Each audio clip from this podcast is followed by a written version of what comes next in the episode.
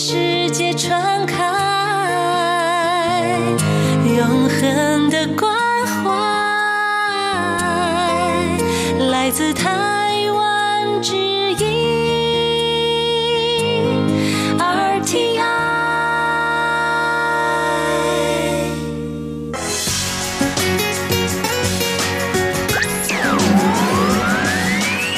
Quý vị đang đón nghe chương trình Việt ngữ Đài RTI truyền thanh từ Đài Loan. Mời các bạn theo dõi tiết mục Cẩm nang sức khỏe do Tố Kim thực hiện. Tiết mục Cẩm nang sức khỏe sẽ cung cấp những thông tin về sức khỏe cho các bạn tham khảo, chăm sóc tốt sức khỏe mình. Hello, tôi Kim xin kính chào các bạn. Hoan nghênh các bạn đã đến với chương mục cẩm nang sức khỏe ngày hôm nay. Các bạn thân mến, trong chương mục cẩm nang sức khỏe ngày hôm nay, chúng ta hãy cùng nhau tìm hiểu về cà phê. Nó có phải là một thức uống an toàn, có lợi cho sức khỏe của con người hay không? Và sau đây tôi Kim xin mời các bạn cùng theo dõi nội dung chi tiết của chương mục cẩm nang sức khỏe ngày hôm nay nhé.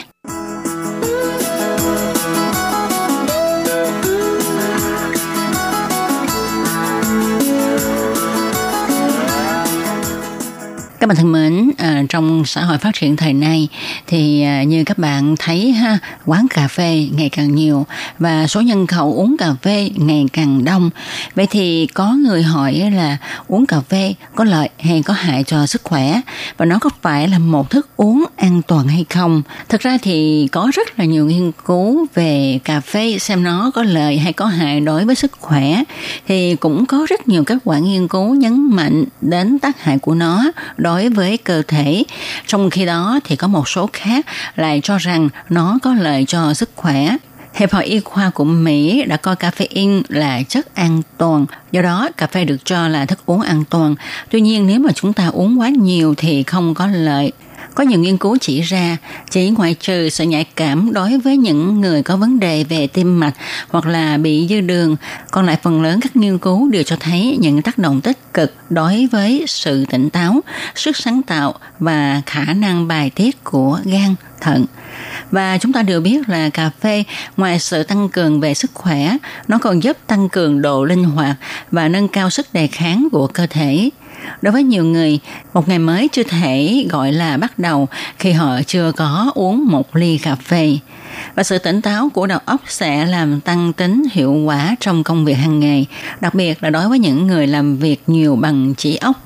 Uống cà phê có thể giúp chữa bệnh co thắt mí mắt, giảm nguy cơ ung thư ruột 25%, ung thư mật 45%, sơ phổi 80% và bệnh Parkinson 50 đến 80%. Những lợi ích khác như là nó sẽ làm giảm bớt các cơn phát bệnh suyễn và nguy cơ tự tử ở các nữ y tá. Ngoài ra còn một vài nghiên cứu cho thấy rằng cà phê chứa 0,4 lần lượng antioxidant mà chất này có tác dụng chống lại bệnh ung thư giống như trà xanh vậy. Các công trình nghiên cứu của hơn 5.000 tài liệu khoa học về caffeine trong suốt hơn 30 năm qua Caffeine là yếu tố cơ bản và tích cực nhất trong việc tạo nên hương vị của cà phê. Nhưng hàm lượng caffeine quá cao lại có thể mang đến những tác động xấu đối với một số căn bệnh về tim mạch. Chính vì vậy mà ngày nay, khuynh hướng sử dụng cà phê đã được tách bớt caffeine lại càng trở nên phổ biến hơn. Sự lạc quan về những tác động tích cực của cà phê đối với sức khỏe của con người đã mang lại những kết quả thật đáng kinh ngạc. Cà phê có công dụng ngăn ngừa hoặc làm giảm một số bệnh như ung thư gan, chống viêm loét dạ dày và thành tá tràng, giảm nguy cơ loãng xương. Tuy nhiên uống nhiều quá thì sẽ gây nguy cơ loãng xương nhé. Nó trái ngược với nhau như vậy đó. Ngăn chặn bệnh hen suyễn, tăng khả năng chống oxy hóa vân vân và thậm chí là chỉ để giảm bớt bia rượu đối với những người hay giao lưu gặp mặt khách hàng. Hầu hết các nghiên cứu đều cho thấy lượng sử dụng khoảng 4 tách cà phê một ngày cho một người là tốt nhất.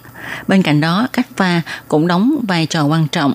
Lời khuyên là nên sử dụng cà phê pha theo phương thức lọc và nên tránh uống cà phê kiểu nấu. Và cà phê vói của Việt Nam nói chung chứa hàm lượng caffeine khá là cao.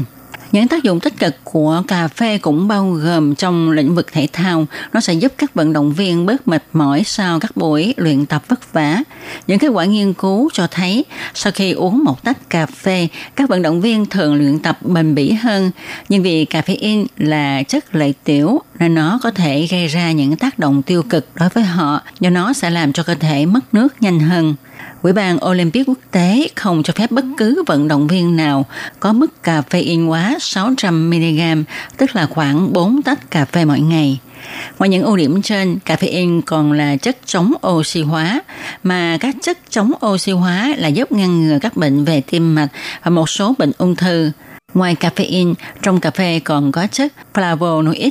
Đây cũng là một chất chống oxy hóa. Trong lĩnh vực y học, chất caffeine còn được sử dụng để khôi phục khả năng hô hấp của các em bé sinh non bị gặp trục trặc về vấn đề này. Theo Hiệp hội Khoa học Mỹ, caffeine là chất an toàn, do đó cà phê là thức uống an toàn và nếu chúng ta uống với lượng vừa phải thì caffeine hoàn toàn vô hại, thậm chí còn có lợi. Một nghiên cứu ở châu Âu cũng cho kết quả thấy sự suy giảm thần kinh ở những người uống đều đặn 3 cốc cà phê mỗi ngày giảm 4 lần so với những người không uống cà phê. Các nhà khoa học phát hiện chất caffeine trong cà phê có thể giúp tăng cường trí nhớ do tác dụng của chất này lên các bộ phận cảm nhận của não. Từ đó, các nhà khoa học khẳng định rằng uống cà phê có thể giúp nam giới lúc về già có bộ não khỏe mạnh hơn. Chẳng những vậy mà mùi hương của cà phê cũng giúp cho chúng ta dự phòng chứng mất trí nhớ. Về điều này thì rất là có lợi cho những người không biết uống cà phê hay là uống cà phê vào thì thêm đập mạnh. Chúng ta chỉ cần hửi mùi người ta pha cà phê thôi ha thì chúng ta cũng đã có thể dự phòng được chứng mất trí nhớ rồi. Ngoài ra khi mà chúng ta hửi mùi cà phê thì nó cũng sẽ giúp cho tinh thần của chúng ta, trí não của chúng ta tỉnh táo, sảng khoái hơn.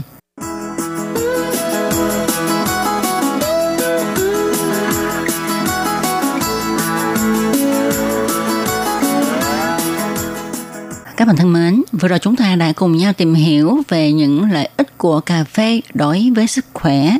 Nhưng mà cũng sẽ không công bằng khi mà chúng ta chỉ nói những lợi ích của cà phê mà thôi.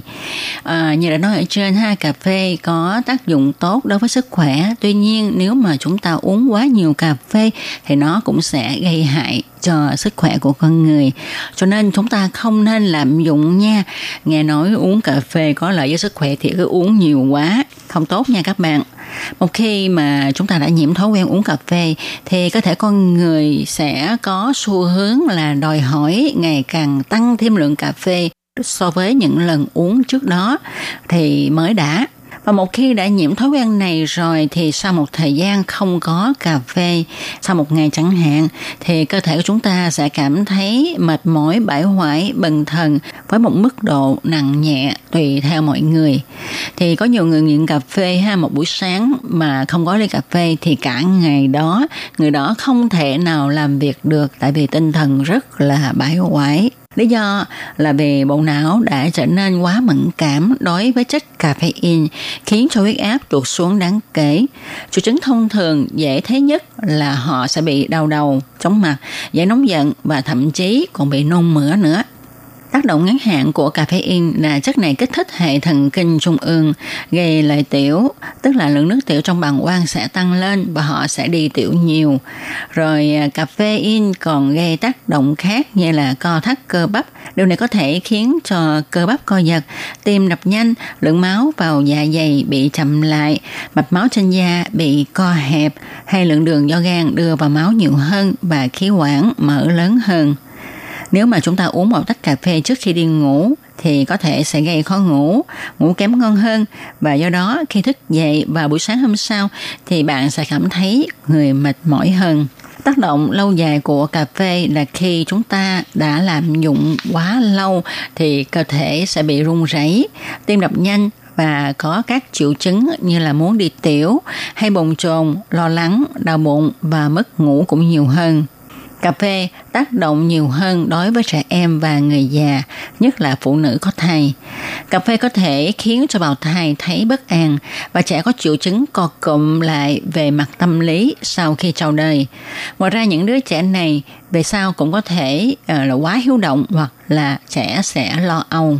Tác động của chất caffeine đối với phụ nữ mang thai là vấn đề đã gây nhiều tranh cãi. Một số kết quả nghiên cứu cho thấy caffeine sẽ khiến cho phụ nữ mang thai gặp nhiều nguy cơ sảy thai hoặc là sinh con dị dạng hơn những người không uống. Do đó, theo quan niệm của những người lớn tuổi thì khi mà có thai, phụ nữ không nên uống cà phê.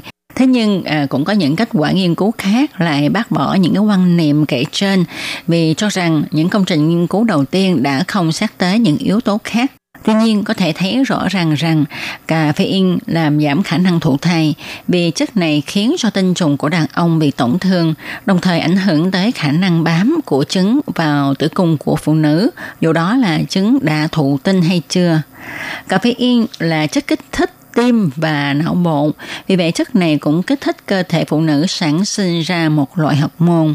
Và loại học môn này tác động ngược lại với loại học môn kiểm soát khả năng sinh sản. Có lẽ vì thế mà chỉ cần uống một tách cà phê mỗi ngày cũng có thể ảnh hưởng đến khả năng thụ thai. Đối với người mẹ đang cho con bú, chất caffeine có thể ngấm vào sữa mẹ và đứa trẻ bú vào sẽ sinh ra cảm giác bất an. Theo nghiên cứu của các nhà khoa học Ý, hoạt chất caffeine trong cà phê không chỉ có tác dụng lên hệ thần kinh trung ương mà còn kích thích nhịp đập của tim làm tăng huyết áp. Vì thế, không nên uống cà phê thường xuyên, nhất là những người có tiền sử bệnh cao huyết áp. Rồi những ai mất ngủ thì không nên uống cà phê vào buổi tối. À, chất caffeine có thể tác động vào thần kinh trung ương gây hưng phấn đây là nguyên nhân chính dẫn đến chứng khó ngủ, mất ngủ. Ngoài ra, cà phê in còn có tác dụng lợi tiểu, vì vậy chúng ta cần tránh uống cà phê vào ban đêm để không bị mất ngủ vì phải thức dậy đi tiểu. Nếu mà chúng ta để ý thì chúng ta sẽ thấy rằng những người hay uống cà phê thường có hàm răng kém trắng, Nguyên nhân là do chất dầu cacao, hydrat carbon có trong cà phê tạo ra các mảng bám khiến cho răng bị vàng. Chất cà phê sót có trong cà phê sẽ khiến cho lượng cholesterol trong máu tăng cao. Mà cà phê sót có nhiều nhất trong các loại cà phê kiểu Pháp theo nghiên cứu của các nhà khoa học Hà Lan, nếu mà chúng ta uống 5 tách cà phê Pháp mỗi ngày, thì sau 4 tuần, lượng cholesterol trong máu của bạn sẽ bị tăng từ 6 đến 8%. Rồi những người thường xuyên uống cà phê sẽ khiến cho cơ thể hình thành thói quen khó bỏ. Cà phê yên trong cà phê không gây nghiện trầm trọng, nhưng chữa nghiện cà phê cũng sẽ phải trải qua giai đoạn khó chịu với những lo âu, trầm cảm, tệ hơn có thể gây nhức đầu, mất ngủ, nôn mửa và rung tay rung chân.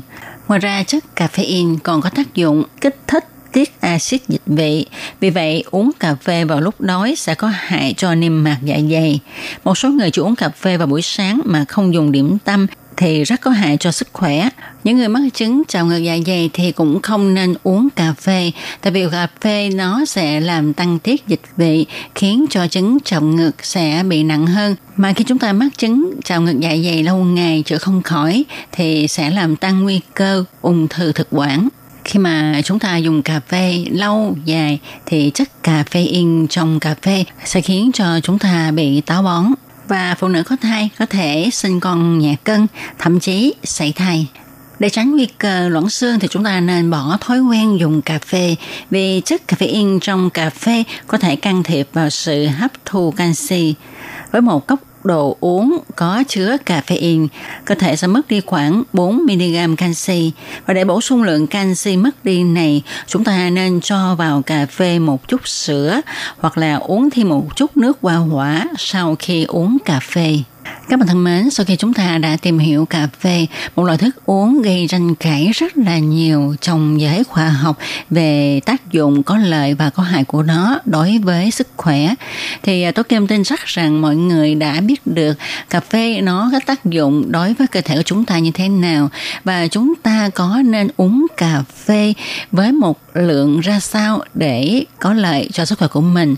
Hay là chúng ta uh, làm cho nó trở thành một loại thức uống uống có hại đối với cơ thể thì việc này là phải do sự phán đoán của mỗi một người chúng ta cà phê có phải là một thức uống an toàn hay không thì phải nhờ vào trí tuệ của mỗi một cá nhân ha các bạn thân mến, chương mục hôm nay cũng xin được nói lời chào tạm biệt với các bạn tại đây. Tôi Kim xin chân thành cảm ơn sự chú ý theo dõi của các bạn. Hẹn gặp lại các bạn vào chương mục tuần tới cùng trong giờ này. Thân chào tạm biệt các bạn. Bye bye.